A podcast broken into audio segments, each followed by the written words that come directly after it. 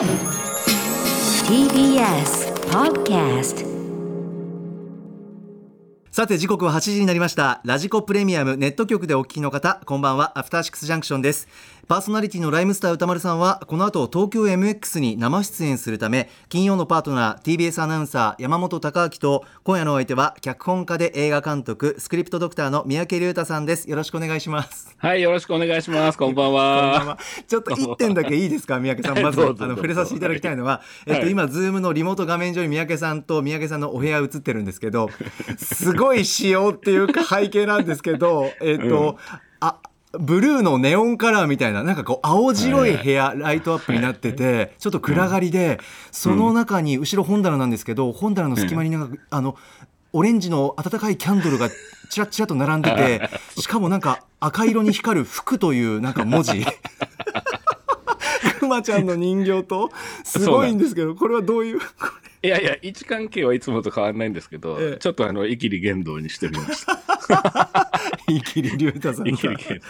やっぱよぎるのは令和版夜のミステリーこの後お話伺いますけれどもちょっそうなとミんですよ。ステリー風な部屋にもしたのかなみたいな。動。そう、ちょっと今日はろうそくが欠かせないかなと思いまして。そうですか。ちょっとこの後お話伺うの楽しみです。改めてよろしくお願いします。よろしくお願いします。さて番組では皆さんから今週のアトロク振り返るメッセージお待ちしております。あの曜日の特集が良かった。あのライブが最高だった。あの話を何度も聞き返しました。などなど皆さんのハイライトもお知らせください。メールアドレスは歌丸アットマーク tbs.co.jp 歌丸アットマーク tbs.co.jp です。ではこの後1週間のアトロクプレイバックします。え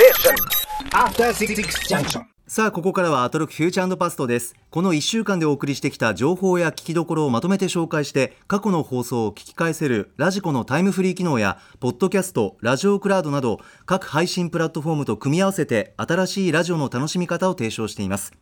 さらに Spotify では番組のアーカイブだけではなくオンエアした曲のリンクやここでしか聞けないオリジナルコンテンツ別冊アフターシックスジャンクションを配信中。すべてがまとまったプレイリストが便利でおすすめです。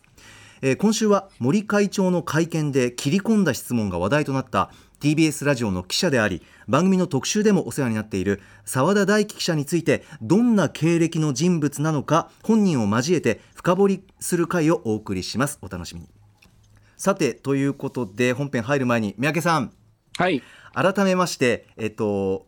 脚本監督をされましたオーディオムービーシリーズレイヤー版夜のミステリージャパンポッドキャストアワード2020ベストエンタメ部門受賞おめでとうございますありがとうございます。おかげさでまで受賞できました。本当に面白かったですああ、嬉しいです。ありがとうございます。お気持ちいかがですか？今の三宅さんっていやーやっぱりり嬉しいですよね。で、あとあの、僕がね、あの、呼んできたそのスタッフと、あとあの、キャストのみんながね、あの、こう、本当にね、あの、厳しい環境の中、すごい頑張ってくれたので、よかったなと思ってね、彼らにも喜んでもらえるなと思ってます。本当におめでとうございますとんでもないです。はい。でさらにお話伺いたいのが次なんですけども、ええ令和版夜のミステリーについて最新情報解禁ということで、はい新たなエピソード 4話5話6話の3本が来週金曜日3月19日午後4時から公式ホームページを皮切りに順次配信開始されるということで楽しみですそうなんです。ああ、ぜひぜひ、はい、聞いてください。えーえどんな話になるとか言える範囲でありますか？あの、本当にね、完成したのはね、昨日、一昨日ぐらいのあそうですか。お疲れ様でした。よはい。はいいえいえ、とんでもない。それで、あのー今まで、1、2、3話をね、聞いていただいた方はね、あの、はい。かなりストレートな J ホラーっていう感じだったと思うんですけど、ええ今度の3本は、もうちょっとこう、裾野を広げたというか、ええあのーまた違ったアプローチをしてる3本でもあるので、ええあのーその辺も楽しんで聞いていただけたらいいかなと思ってます。あそうですかはい。あの1話2話3話いろんなシチュエーションいろんな舞台でっていうところですごく心躍ったんですけど、ねえ。えっと、4話5話6話もこれまた別々のいろいろな。そうですね、一個一個また別のお話が3本あるんですけど、えあのーちょっと季節を先取りして真夏の話とかえですね、はあはええあとあの雪山の話みたいなのもあったりします。その辺も音でどういうふうに表現してるかっていうのも楽しんでいただけたらいいかなと思います。ああそうですかうわー、はい楽しみだなとにかくもう夜ミスレア版夜のミステリーは、本当にあの三宅さんに再三お伝えしたいのはとにかくあの特にイヤホンで聞くとあ、そうですね。その場にいるという感覚にまさになるっていうか、それは音の遠さ、距離感だったりとか、人ね。の声もそうだし右から聞こえてきたり左から聞こえてきたりとか上とか下とか前とか後ろとか、とにかくこのこうなんか立体感がもう凄まじいっていうか、臨場感、うん、そうですね。うん。えそこももちろん4話5話6話も期待していいところであったりあ、もう、はい、もちろんです。あのーその辺の、こう、位置関係とか空間感というんですかね。あの、その場にいるような感じっていうのは、まあ、今回もすごく大切にしてます。で、その上で、あの、前回とはまたちょっと違うアプローチというかですね、あのーなんでしょう。この、この前はあえてやらなかった手法とか、はえーそういったようなことも、えーやったりしてますので、はい。合わせて、1、2、3と合わせて聞いていただけたら嬉しいなと思いますね。でぜひスピーカーじゃなくて、やっぱり今山本さんおっしゃっていただいたようえ。に、イヤホンとか、うんヘッドホンとかで聞いていただいた方がいいかなと思います。あわかりました。ありがとうございます、えー来週金曜日3月19日午後4時から公式ホームページを皮切りに令和版夜のミステリー、えー最新、えー刊を順次配信開始ということでございます。チェックしてみてください。はい、ぜひ。それではそろそろ始めてまいりますここだけ聞けば1週間がわかるアトロックフューチャーパストパスト編3月8日月曜日からこの番組のパストすなわち過去を振り返っていきます今夜も各曜日のアナウンサーが振り返りを行っていますまずは8日月曜日月曜パートナー熊崎和人です3月8日月曜日振り返っていきましょう6時台はプロ野球の開幕も足音が聞こえてきたということで5度目の登場です。人呼んでプロ野球志望遊戯ことライターの中溝康隆さんに最新の辰徳談話を伺っていきました。2021年も巨人の原辰徳監督の香ばしい話題は健在です。ぜひ皆さんタイムフリーでこの原監督の語録味わってください。7時からはライムスターのオープニング DJ も務めた DJ あげてつさんがポジティブになれる日本語ラップや R&B をチョイスしてミックスをしてくださいました。8時台はシカゴ在住のスタンダップコメディアン佐久柳川さんが緊急帰国。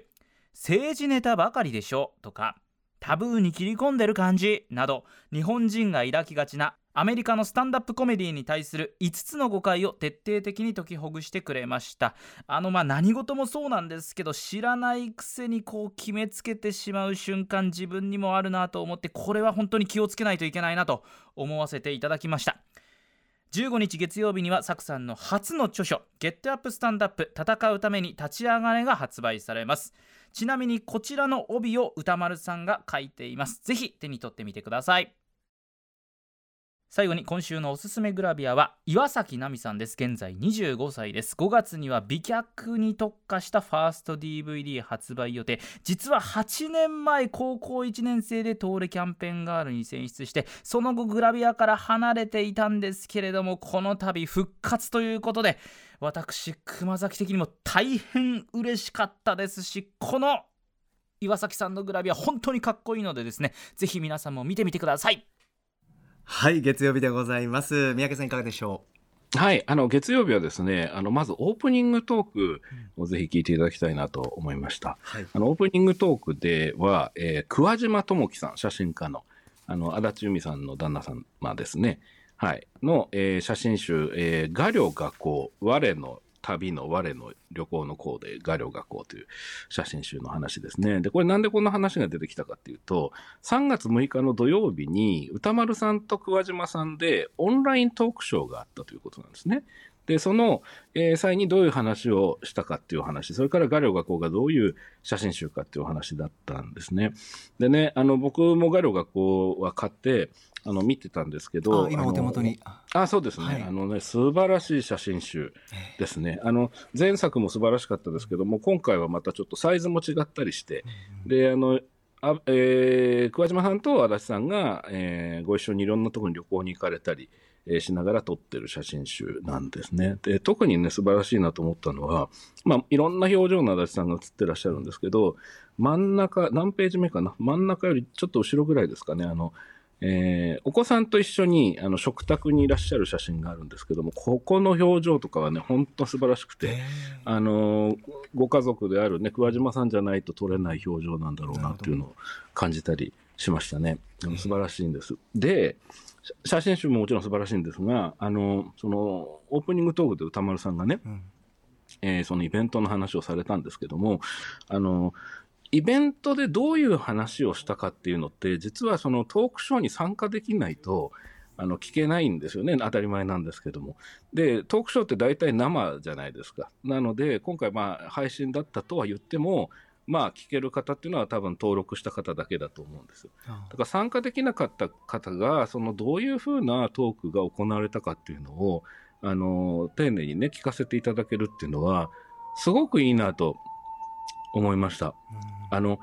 あれですね、山本さんの表情からするに、今、あのパトカーの音がしてますね、そちらにね。そうですね。今サイレンの音が。あれ？でも三宅さんの方からうちです。す。うちの近く。ご自宅の近くからおそらく。すいません。いえいえとんでもないです。立体音響的な、ちょっと夜のミステリー的な感じになっちゃいます。そんなこともありますね、はい。あすいません。失礼しました。いえいえいえ。いや、それでね、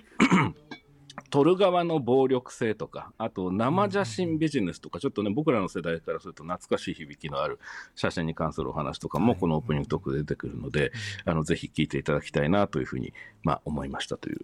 のがまず月曜日の足立由美さんがえどんな、あのお気持ちでどんなあ存在で、まあ、そうそうそう。旦那さんの前でいらっしゃるのかっていうのは改めて印象的でしたよねそのあたりのそうなんです。はい、うん、そうなんですね。あの、非常に聞き応えのあるお話なんで、ぜひぜひと思いました。あ。りがとうございます。はい。さあそれから。えーあとね、特集がね、ものすごい面白かったんですよね。ね。えーまずメール紹介させていただきます。ラジオネーム小僧さん。えーアメリカのスタンダップコメディにまつわる誤解を解く by 作柳川が面白かったです。作さんが同僚から言われたという誰が言っても面白いジョークではなくお前が言うから面白いジョークを作るのがお前の仕事じゃないのかという言葉はまさにアメリカ人がジョークというものをどう捉えているかを一言で表している気がしました。自分がもともとスタンダップコメディを面白く感じる方でしたので誤解というのはあまりなかったのですが歴史や現状を学べるとてもいい機会になりましたし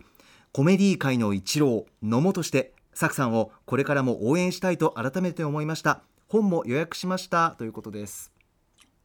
はい。あの、作柳川さんですね、そのアメリカのスタンダップコメディの世界でね、活躍されている方ですね。あの番組も何度もご出演されていますね。で、今回も非常に面白いお話で、普段ね、あの目にしたり耳にしたりする機会のない世界のお話ですよね。で、柳川さん今度本を出されるんですよね、ご自分のご本。ね3月15日ですね。はいで、まあそのお話もあったんですけども、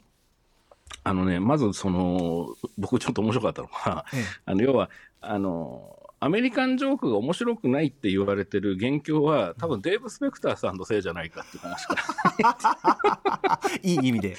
そうそうそう。でなるほどと思ったんだけど、ええ。僕ねデーブさんが初めて「笑っていいとも」に出演した日のことをもうはっきりと覚えててですね、えーそうなんですかそうなんですよ。デーブさんの存在は全くまだ誰も知らないぐらいの時だと思うんですけど、その不思議な日本語の達者なね、アメリカの方が出てるなと思ってたんですけど、はい最初にちょっと変わったね、キャップをかぶってらしたんですよ。その帽子をね。はいで、そのキャップの先になんか小さい手がついてて、はあスイッチを押すとそれがパタパタってこう拍手してるみたいに動く帽子をかぶってて、では何それ珍しいねっつってタモリさんが突っ込んだら、デーブさんが、これ今ロサンゼルスで流行ってるんですよ。原宿で買ったんですけどって言ったんですよね。三宅さんから聞いても一周回って面白いねうわって思ったっていう うわって思ったうわこの人って思ったっていう知らない感じで聞くとそうですよね。確かにデーブ・スペクターさんという認識がないと なんかえ？すごいこの人って思ったっていうのはね、あのすごい印象に残ってて、でそういう意味ではデーブさん、今もね、スタンス変わってらっしゃらない。すごいだと思ってる。な。はい。で、まあそんな話から始まって、はい。その柳川さんの最新のね、その現場の事情、それからその、まあアメリカの状況もそうですし、柳川さんがどういう活動されてるかも含めてね、はい。あの、今その熊崎さんがご紹介あったように、このいろんな誤解を解いていこうっていうお話なんですが、僕ね、柳川さん、あの、結構難しいことをね、立ち位置というかね、こう背負ってらっしゃるなっていうのをいつも感じてて、というのは、例えば大リーグの世界でね、頑張ってらっしゃる日本人の選手の方がいたとして、でその方がもしこの番組にご出演されたとしたら、あの、実は野球っていうスポーツがありましてねって話からはしなくて済むじゃないですか、その。ああ確かに。その野球は世界中で行われてるし、日本でもやられてますからね。で、それは例えば俳優であったり、ミュージシャンであったり、いろんな方が、あの、向こうで頑張ってらっしゃる方も、こちらに来た時に、いや、音楽っていうものがありましたねっていう話から入る必要はないと思うんですけど、柳川さんはどうしてもそこでそのスタンダップコメディという、その日本人にとってなかなかね、馴染みのない、えー世界、それからそういう表現っていうものを、プレイヤーでありながら同時にそのキュレーションしなくちゃならないっていう、非常にね、あの、難しいお立場にいらっしゃるなっていうのはいつも聞いてて思うんですね。で、もしじゃあどういうジョークを向こうで言ったのかっていう話になった時に、それをただ我々に分かるように日本語に翻訳してくださるでしょ。で、翻訳しなきゃ分からないっていうような部分もあって、ただ翻訳した段階で向こうの英語圏の人たちに伝えているジョークとは意味が変わっちゃうわけですよね。やっぱりその一個、フィルターというかね、翻訳っていうものが入ることによまあ。ニュアンスと言いますか、そうですよね。そうなんですよ。そうそうそう。だから、うわあ大変だっていつも思ってて、それで、ただね、すごい面白いんです、今回の話も。で、なんかこの振り返り係として、なんかお役に立てることっていうか、なんかフォローできることみたいのはないのかなみたいなことをずっと考えてて、え月曜日から。はい、で、ちょっとね、スタンダップコメディを題材にした映画を2本紹介させていただけたらいいかなと思って。あの、有名な俳優が出てて、ええあの、わかりやすく物語が畳まれているので、うんうんちょっとそういうのをご覧になって、で、またその上で柳川さんのお話聞かれると、なんか聞こえて見えてくる世界が変わるのかななんてことをちょっと思ったりしたんですけどありがとうございます。いえ、とんでもない。それで1本目はですね、トム・ハンクスが主演のパンチラインっていう作品がありました。はい。はい。これはあの、天才的な、それこそスタンダップコメディアンのトム・ハンクスがですね、役がそういう役なんですけど、えー大成功してるんですけども、で、その同じそのシアターで、なかなか芽が出ない、あの、主婦の、あの、売れてないスタンダップコメディアンの中年の女性がいるんですね。この人もう一人の主人公なんです。でね、面白いのがね、私どうして受けないんだろうって悩んでた時に、トム・ハンクスがね、まさにね、その柳、あの、柳川さんが向こうで言われたのと同じ、それはあんた自分が言う、ね、あなただから言える話をしてないからだよって言われる場面があるんです。そうなんです。で、そこで彼女はやっと自分はネタとして価値がないと思ってた、その主婦ならではの目線とか、夫とのえー問題であるとか、子育ての苦労であるとか、そういうことをあのジョークにしていくっていうのをだんだん身につけていくって話なんですね。えーこれはね、非常に面白い映画ですね。えーパンチラインという作品。あーぜひおすすめしたいですね。ありがとうございます。はい。で、もう一本がですね、あの、マン・オン・ザ・ムーンという作品で、うん。こちらは、あの、ジム・キャリー、えーが主演してる映画なんですけども、実在した、その、もう亡くなられたですね、そのスタンダップコメディアンだった、その、アンディ・カウフマンという人の役を、えージム・キャリーが、あの、もう完コピ演技というかですね、その当時の本人にそっくりな演技をして表現している映画なんですけども、こちらの主人公のそのアンディ・カウフマンはですね、あの逆に自分の言葉をはっきり持ってる人なんですね。で、自分ならではのネタも持ってる人なんですけど、それゆえに、その、あまりにも先鋭的で尖りすぎていて、あの、一般のお客さんとの間にこう感情の乖離がどんどん生まれていってしまう。で、その不謹慎だって言われたりとかですね、いろんなこと言われていく中で、どういうふうにこの彼がそのゲーと向き合っていくかという映画なんですけども、あの、どちらの作品もそのスタンダップコメディの世界とスタンダップコメディアンという人の、えーあり方とかそういうものも描かれているので、あの、まあなんかね、こういうようなエンタメの作品を見て、で、えー柳川さんのお話とか、えーご本を読んでみるっていうのも面白いのかなと、ちょっと思いました。ああ、ありがとうございます、三宅さん。とんでもないこれは素敵な情報をいただきました。あの、ぜひ皆さん、改めて特集と合わせて、そちらの映画もチェックしてみてください。はい。さあ、続きましては、9日火曜日参ります。火曜パートナーの宇垣美里です家で桜の盆栽を育てているんですけどもうちらほら咲き始めています。もう春ですね。3月9日火曜日振り返ります。6時半からのカルチャートークは声優エッセイスト日本 SF 作家クラブ会長の池澤春菜さんにおすすめのミステリー小説をご紹介いただきました。フィデルマかっこよきなんです。自らの知識とひらめきによって得た資格を持ってバッサバッサと事件を解決する姿。冷静ながらエッジの効いた物言い最高。7時からのミュージックゾーン Live Direct はコレートさんによる初音ミク Only Mix でした。そして8時台の特集コーナー Beyond the Culture は Asian Music Junction モンゴルヒップホップ特集 by 島村一平さんをお送りしました。スーホの白い馬くらいしかイメージのなかったモンゴル。こんなにかっこいいヒップホップ文化にあふれていたなんて。これは掘りがいがありますね。はい、火曜日でございます。三宅さん、いかがでしょはい、えー火曜日はですね、オープニングトークですね、あの、歌丸さんが、えー新エヴァンゲリオンを見たんですっていう一言から。はいその瞬間に宇垣さんが、はい、やめてくださいと。何も話さないでくださいっていう。はい そうでしたねはい。だからなんかね、このオープニングトークの時間が、うんその、まあ僕もね、新エヴァンゲリオンまだ見てないですし、何も聞きたくないんで、宇垣さんに賛同してたんですけど、ええ。あの、面白いなと思ったのが、お二人で交わされているやりとりの中で、ネタバレっていうのは一体何なんだろうっていうことをね、考えさせられる。はい。うん、そうなんですよね。なんかこう、うん。ネタバレとは何か特集っていうのをやってもいいかもねなんて話も途中出てましたけど。本当、に歌丸さんおっしゃってました。してほしいな。本当にそう思いましたね。はい。で、一方で、その宇垣さんのね、熱のこもった、その、あの子は貴族、あの、次回の、えー映画表の。そうですね、映画表になってる、あの子は貴族の宇垣さんがどういうふうに見たかっていう話も聞けるんですね。そうですね。で、それも合わせて、こあの、来週のと合わせて聞いてみるのも面白いかなと思うんですけど、でその話が終わった時に歌丸さんが、うんいいな、あの子は貴族の話はこんなにできてって言ったのがね、すごい面白くてね。新エヴァンゲリオンはあのできないのにっていう一言も話せないのにっていう。そうそう。その感じすごい面白くて。えーお察ししますという気持ちで言いました。そうか考えはありますも言っちゃダメだろみたいなこと言ってたのがね、ちょっとおかしかった。そうですね、もう手も足も出ないって私もあの見た人間としては思います。エヴァンゲリオンに関しては。ああはい。ね、見た方みんなそうおっしゃいますね。ですね。ですからもううん山本隆明エヴァンゲリオン見た人間です。これでいいなというふうに思います もうこれ急いで見ないといけないですね。ぜひぜひ早くね。はいはい。あとはあの特集ですかね。はい、えー、かメールいただいてモンゴルおりますヒップホップ。ありがとうございます。えーラジオネームアリンゴさんです。今週は 島村一平さんによるモンゴルヒップホップ特集とても楽しかったです。モンゴルのヒップホップはモンゴルが社会主義から民主化したことから多文化が流入し発展していったこと。それが1990年代という比較的新しい歴史であるという基礎知識からもともと韻を踏みながら楽器を演奏する文化があったことからヒップホップという文化が発展していくのが必然的であり一因になっていることが分かりました。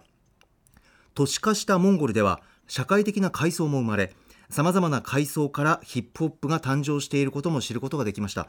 特集で流れたモンゴルヒップホップはどれもかっこよく特に特集の一番初めに流れた「トゥーノットという曲は聴いただけでモンゴルらしい民族音楽とヒップホップの相性がとてもいいなと感じる曲で大好きになりました。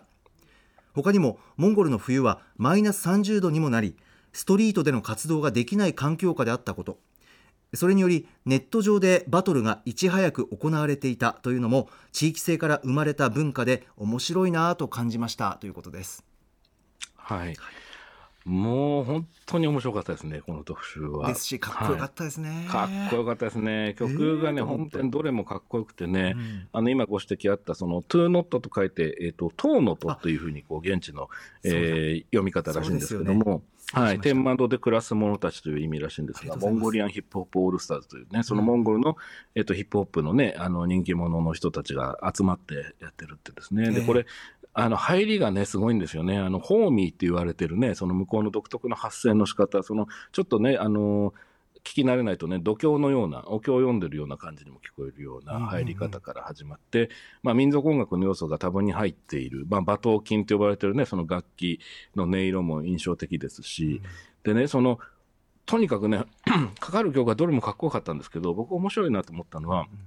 今メールでもね、ご指摘あったように、そのモンゴルのその文化であるとか、その近年の歴史であるとか、そういった要素と、そのヒップホップが辿ってきた、その、えー、金、金過去の話がですね、こうシンクロするように、えー、島村さんお話しされるんですね。で、その、どうしてこういうお話を島村さんできるかというと、島村さんは普段ね、その国立民族学博物館の准教授さんでいらっしゃるってことなんですよね。ですから、その、決してその音楽バタ、音楽がご専門というだけっていうことではなくて、その民族学であるとか歴史であるとかそういったことに非常に精通してらっしゃる方であると。それゆえにモンゴルの話がね、こういうふうにこう、辿れるっていう部分ですよね。で、さらに面白かったのが、あの、実はその、早稲田大学の法学部ご出身で、はい、で、あの、歌丸さんとね、同級生だったっていうお話ですよね。ご縁ですね。ね、ご縁ですよ。ね。うん。で、なんか過去問借りたとかいう過去がある。そうそうそうそう。ね、そうそうそう。そうそう、04教室で受け取ったとか リアルな話ですよね。そうそうそうほっこりしました、そうそう、地元話みたいなのでね、ちょっと盛り上がったりもして、こうん。の辺も面白かったんですけども、あとね、うん。えっ、と、あ、そうそうそう。あの、島村さん、実はシャーマニズムの研究がご専門だっていうお話なんですね。その、まあ、シャーマンと呼ばれてる。まあ、あの呪術であったりね、そういったようなことですよね。で、この、実はこのシャーマニズムっていうのは、そのヒップホップと似てるところがあるんじゃないかってことをおっしゃってましたね。はいあの、言葉を紡ぎ出していく、どちらもね、そのシャーマンとラッパーの共通項じゃないかっていう話でね。このあたりはね、あの、今回はそんなに深掘りまでいかないんですけど、機会があったらもっと聞いてみたいなっていうふうに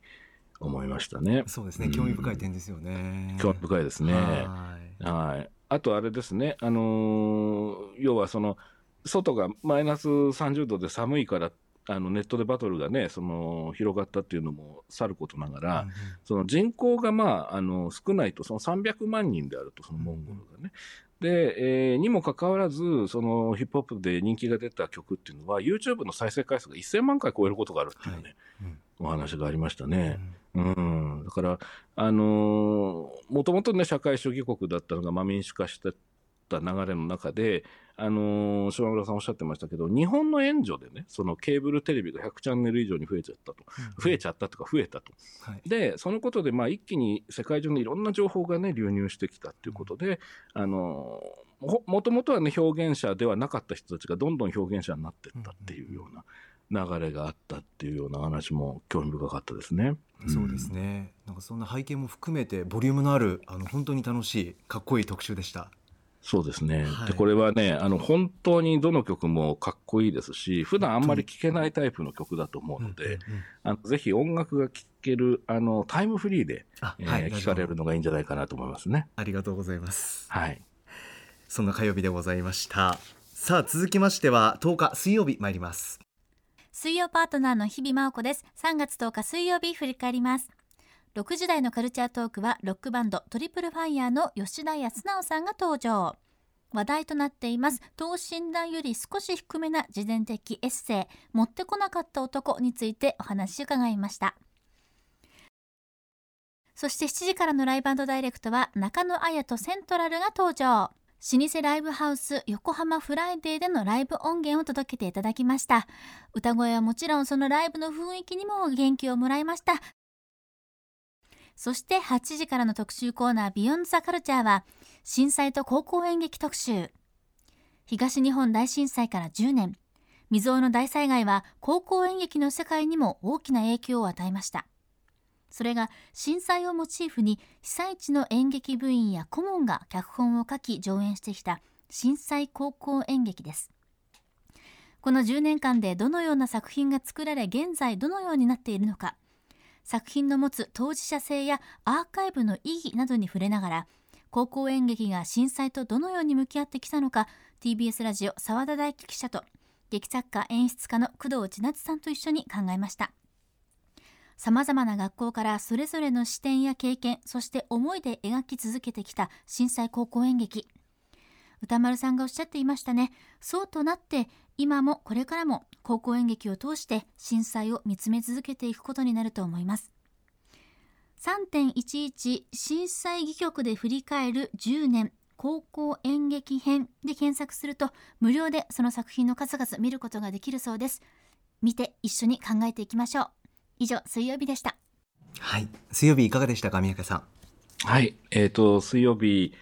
なんですけども、あ、その前にごめんなさい。火曜日でね、一個僕ちょっとええ。こぼしちゃったのがあって、お伝えし忘れたんですけど、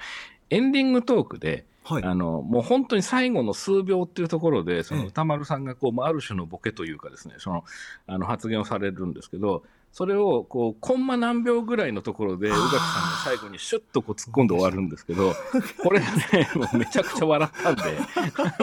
おおと思って。あ思ってなりますよねあそこね。お入れてきたなーって。そうそうそうそう。そう。あれね、ちょっと面白いので、これ残らないのでね、そええのポッドキャストだと。あそうだ。なので、ちょっとね、ぜひタイムフリーでね、ね最後の、はい、数秒の掛け合いを聞いてほしいなっていう。そうでしたそうでした そうそうそう今三宅さんお話を思い出しましたあ ぜひぜひ皆さんチェックしてみてくださいいてりがとうございますはいはい。で、その上で水曜日ですね。あの、まずカルチャートークですね。そのトリプルファイヤーの吉田康直さんいらっしゃってですね。はいえー持ってこなかった男という自伝的エッセイですね。これ僕も読んだんですけども、あの、非常に面白い本ですね。で、そのよ吉田さんのご自身の、その、今回の語りも、あの、吉田さんらしいというかですね、あの、歌丸さんとのこの何ですか、こう、呼吸の感じというんですか、ね。はいわかりますわかります 独特のね。そうですね、うんなんかあのなんか素敵ななんかご関係というか、はい 感じましたけども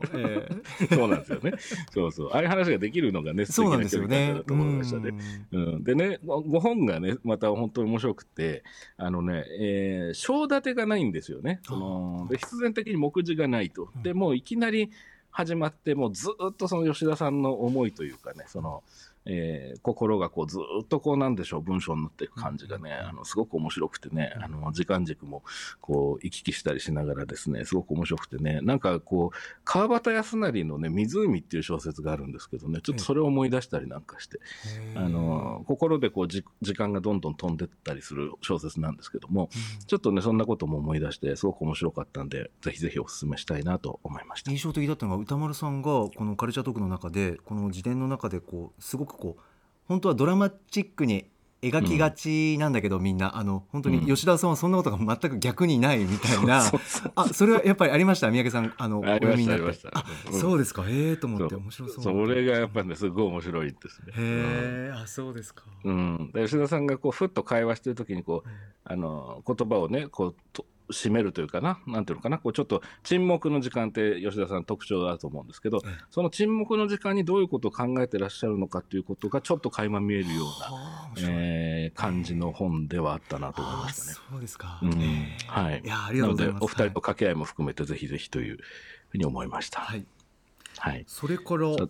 えー特集ですねやっぱりねこの日はね。はい特集メールいただいております、えーラジオネームユーフォニアノビリッシマさん今週のアトロクで一番印象的だったのは震災と高校演劇特集です。震災によってイベントとしての総文祭がどのような影響を受けたかとか被災地で演劇の活動を再開するにあたってどのような障壁があったかとか震災がそれぞれの演劇部の作品にどのような影を落としたかなどのさまざまな情報がゲストの澤田大樹さんと工藤千夏さんによって語られる一方いつもより食い気味でコメントを挟まれる日比アナウンサーをはじめとしてとにかく放送から熱量を感じた特集でした、まだ何者でもない高校生たちが演劇という一つのフィルターを通して表現することによってこそ見える何かがあるのではないか。その何かは演じた者にも見た者にも一生心の奥底に残り続けるのではないか。そんなことを考えさせられる特集でした。ということです。はい。そうですね。あの、全く同感ですね。あの、素晴らしい特集だったと思います。で、あの、澤田大樹記者ですね。その、今日この後、ポッドキャストで、あの、特集がありますね、澤田さんのね。はい、澤田あ記者とはどんな人物なのかどんな人物かねスポーツ界のうんはい、ぜひぜで、今日かな、えっと、セッションにもね、出演されて、ひ。はい、えーやっぱ高校演劇のお話をされたっていうことですよね。やされるのかな？されたのかな、はいうんはい。で、えーご一緒に出演されたのが、その工藤千夏さん。このこの方は、あの、劇団青年団の演出部に所属されている方ですね。で、普段は、あの、ドラマターグという、その演劇の世界の、えーなんて言うんでしょうかね、橋渡し的な役割をされてますね。で、あのー今回ね、いくつかその高校生の演劇、演目と言いましょうかね、あの紹介されてたんですけども、あの印象的だったのがね、そのファイナルファンタジー4.3.11っていうはい、作品があると。で、これはまあ、その、えー震災を経験した、えー高校生たちが、そのゲームをモチーフに物語を紡ぐことで、なんとか表現という範疇にとどめられてはいるけれども、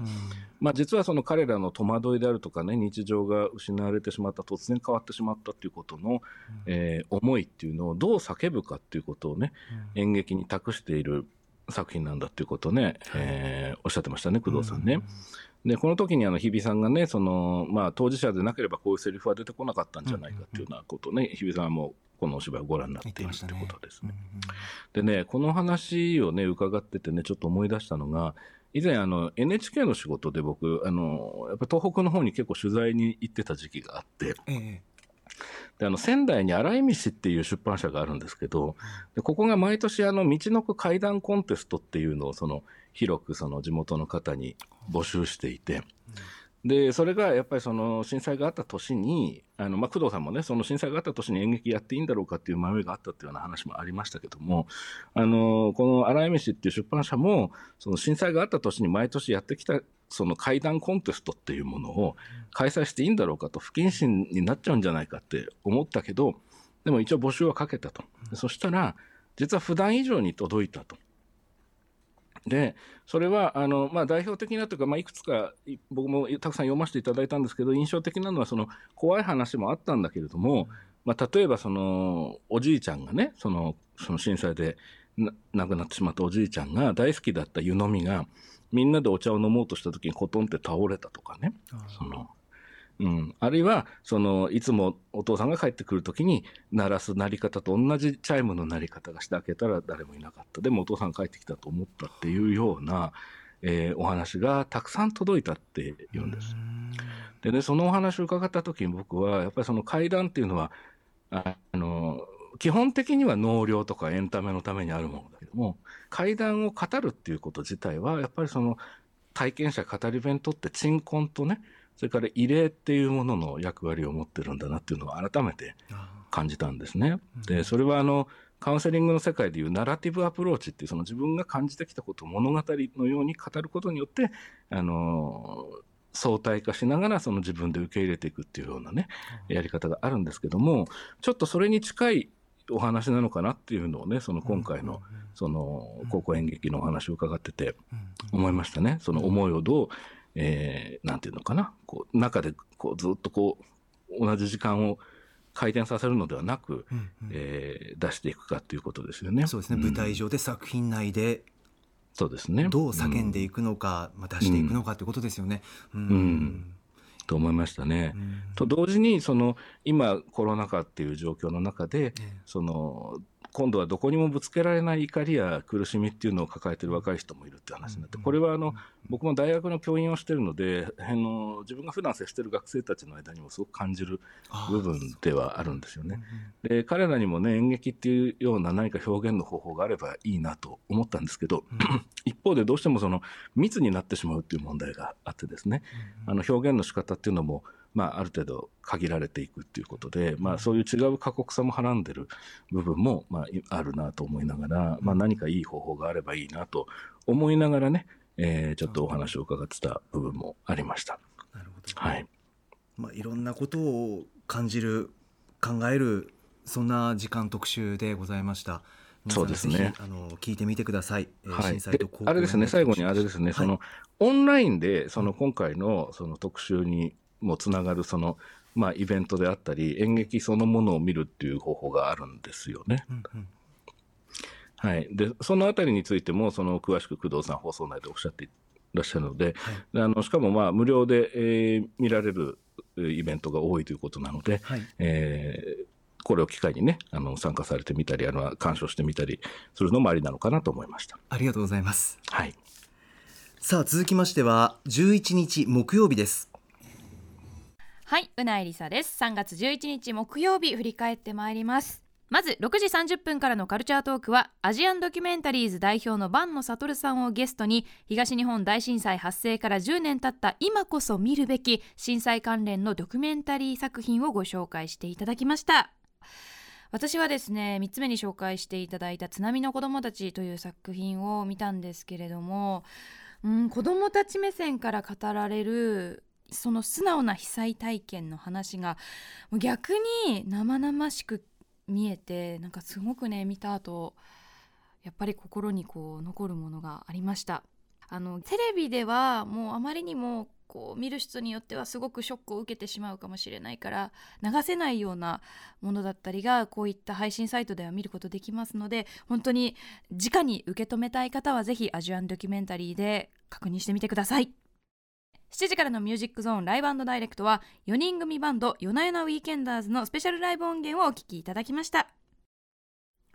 そして8時台の特集コーナービヨンドザカルチャーは DJCMJK さんによる私とダフトパンク論特集をお送りしました。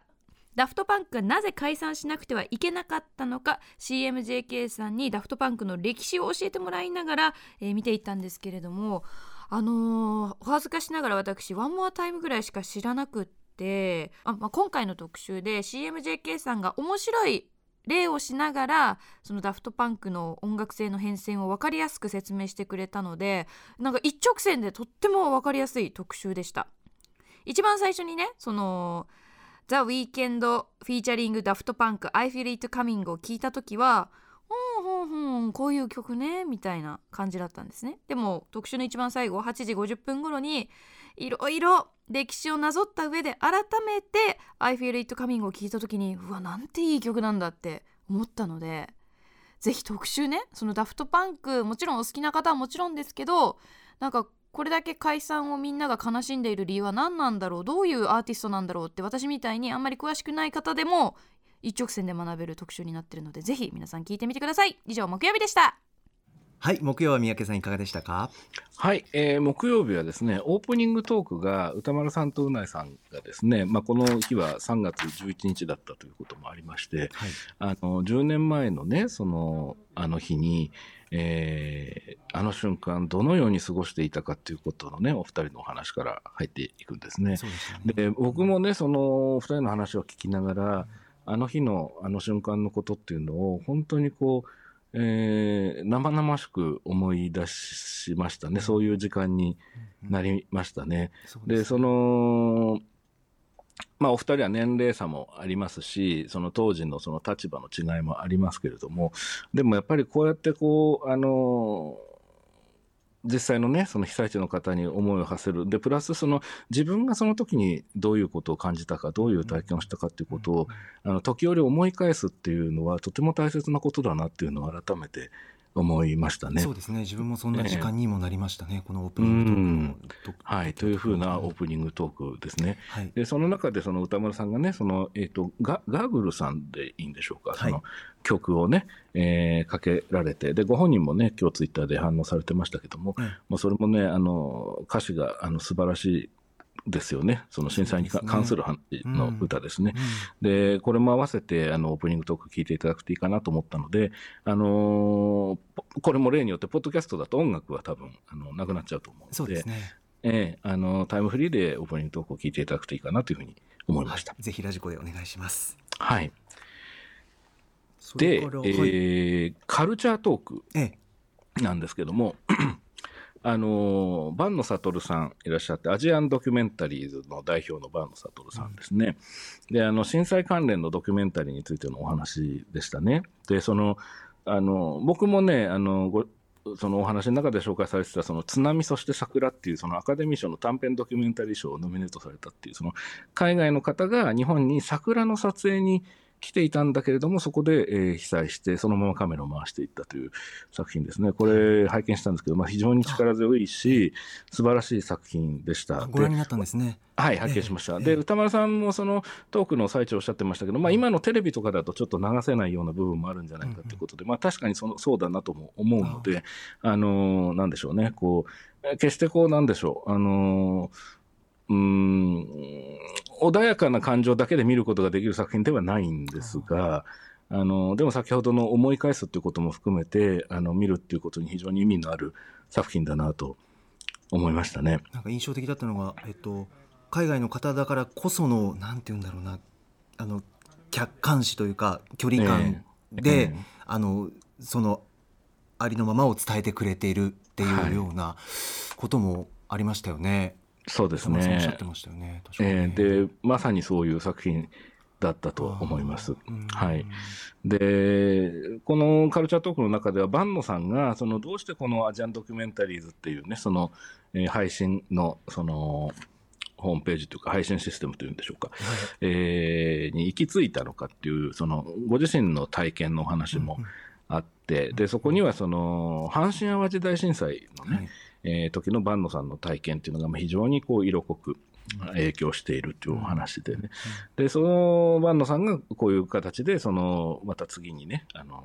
震災を扱ったり、あるいはそのミャンマーの問題を扱ったりした作品っていうのをまあ広く、えーなかなか普段ね、ドキュメンタリーって、あのー気をつけてないとなかなかね、あの情報が入ってこなかったり、あの気づかないことって多いんですよね。ただその歌丸さんもその本編でおっしゃってましたけど、あの直接その現場にいてそういう人たちと関わったかのように、はい。えー感じたりすることはもちろん難しいんだけれども、やっぱりドラマとは違うね、そのやっぱりドキュメンタリーで、に触れることによって、やっぱりこの、えー感じ方、その思いの馳せ方っていうのはやっぱりだいぶ変わってきますよねっていうお話されてて、全くそうだなと思うので、あのこれを機にね、その万野さんが集めてこられた作品にこう目を通してみるのもいいのかなっていうようなことをちょっと思ったりしましたね。はいそんなカルチャートークでございました。はい。えーそして、えー打って変わって、ダフトパンク特集でしょうか。はい、はい。メールいただいております。ラジオネームふんどしゆで太郎さん。今週は木曜8時台 CMJK さんによるダフトパンクについての特集とても聞き応えがありました。初期衝動的なところから始まり発明に至りその発明を洗練させていった。ダフトパンクのたどった音楽の変遷について2013年に出たアルバム「ランダムアクセスメモリーズ」は英語の高級ステーキ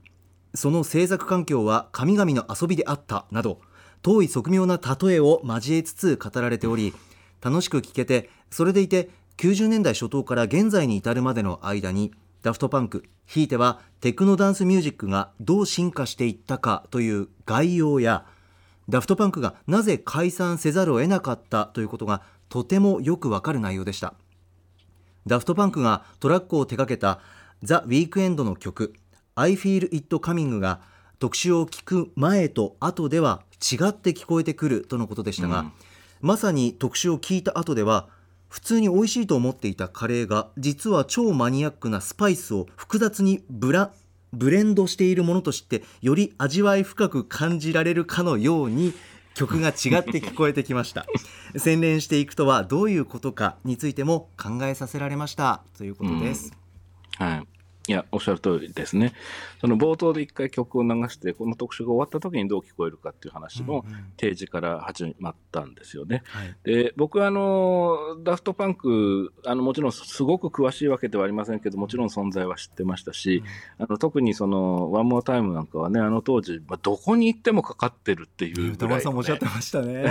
もう印象的な曲ですしね。本当にね、本当にどこでもかかってるっていう印象でしたね。で、まずは、なんだろう、この曲ってとこから PV 行って、そこから、その、あのヘヘルメットというんでしょうかね、あのはい。宇宙人のようなロボットのようなね、ビジュアルっていうのをまず知っていくっていう順番で僕は接してたんですけども、あの今回の特集すごく面白いなと思ったのは、そのじゃあダフトパンクは何年にどういうことをしてどうなってこうなってこういう出自でっていういわゆるその情報をねこう歴史的に話していくっていうことだけではなくて、ええ。あの CMJK さんがその時代ダフトパンクを聞きながら、えーどう感じていたのかあるいはそのご自身の活動、えー歩みっていうものとどういう関係性があったのかっていうこれはやっぱりその CMJK さんじゃないと話せない、うんうん。あのートークというか特集になってたなっていうのをねすごくはいはい。感じましたね、そこがやっぱり聞き応えがものすごくあったなと思いましたね。そうですよね。単に歴史を紐解くだけじゃなくってというなくところですてという、よね共にどういう歴史でっていう。だけではなくてという、はいはい。そうですよね。はい、でその上でその最初にうん。出てきた当時に彼らがね、そのうん。まあ、ダフトパンクっていうそのえちょっとこう揶揄するような批評のされ方をされたその表現を自分たちのグループ名にしたとはい。いう彼らがその洗練っていうそのうんつまり最初のそのカウンター的なものと多分逆の方向ですよね。えそこにどう向かっていくのか、あるいはその、えー、CMJK さんにとっても、じゃあ洗練って何なんだっていうのが、今回の話のクライマックスだと思うんですけど、で、その上で、じゃあ最初の曲はどう聞こえるのかはいっていうね、はい はいうん、ものすごいね、こう、なんて言うんだろう、力強い構成というか、あの、すごくね、聞き応えのある1時間になってて、で、音楽もたくさんかかるんで、これも本当にタイムフリーで聞かないとっていう感じがしましたありね。がとうございます。ラジコの方で、はい。とにかくあとはダフトパンク触れてないよっていう方にもぜひ聞いてほしい。もうとにかくえ今出してもなんか新しいみたいなぐらいかっこいいですね。やっぱりとにかくね。曲が。ね。ぜひうん皆さんチェックしてみてください。さあということで本日振り返りで紹介した各コーナーラジコのタイムフリー機能やスマホアプリラジオクラウド Spotify アンカーなど各配信プラットフォームのポッドキャストでもお楽しみいただけます。ここまでアトロクフューチャーパストパスト編でした。この後は来週1週間のアトロクの予定まとめてお知らせしますでは来週1週間のアフターシックスジャンクションの予定を一気にお知らせします。まずは15日月曜日。6時半は劇作家女優の桑原優子さんに最新のおすすめ配信映画ドラマをご紹介いただきます。夜7時からの音楽コーナーライブダイレクトと8時からの特集コーナービヨンドザカルチャーではぶち抜きでテイトーワスペシャル。7時はテイトーワさんによるスペシャルな DJ ミックス。8時はニューアルバム LP 発売記念。あの名曲の裏にこの男あり。テイトーワはテイトーワが実は関わっていたあの曲この曲をテイトーワご本人と一緒に聴く特集です。続いて16日火曜日。6時半からはガチのアカデミーウォッチャーミス・メラニーさん登場。日本時間で来週月曜日15日の夜に発表される第93回アカデミー賞のノミネート分析していただきます。7時は5人組バンドブルースウィング8時は音楽ジャーナリスト高橋義明の月間ミュージックコメンタリー特別編。第63回グラミー賞大総括スペシャル。17日水曜日。6時半は電子念仏機通称ブッダマシーンを世界各国で収集している一般人ハオハオハオさん登場。7時は月1レギュラーの d j k o さん。8時は能で整うってどういうこと？日本の伝統芸能能は最高のヒーリングだって。みんな Do you know? 特集。ライター編集者の空論城さん。そして月刊能楽タイムズの編集長山岸弘子さんとお送りします。18日木曜日6時半ゲームジャーナリストのジニさんに今おすすめのゲーム紹介してもらいます。7時はシンガーソングライターフォイさんが番組初登場。8時はあれもジャズこれもジャズ新時代のジャズって一体何なんだ特集を新時代のジャズをまとめたムック本。ジャズ・ザ・ニューチャプター監修のなぎら光隆さんとクラシック音楽が専門のライター小室孝之さんとお送りします。19日金曜日6時半からの週刊映画辞表ムービーウォッチメン来週歌丸さんはあの子は貴族を評論します。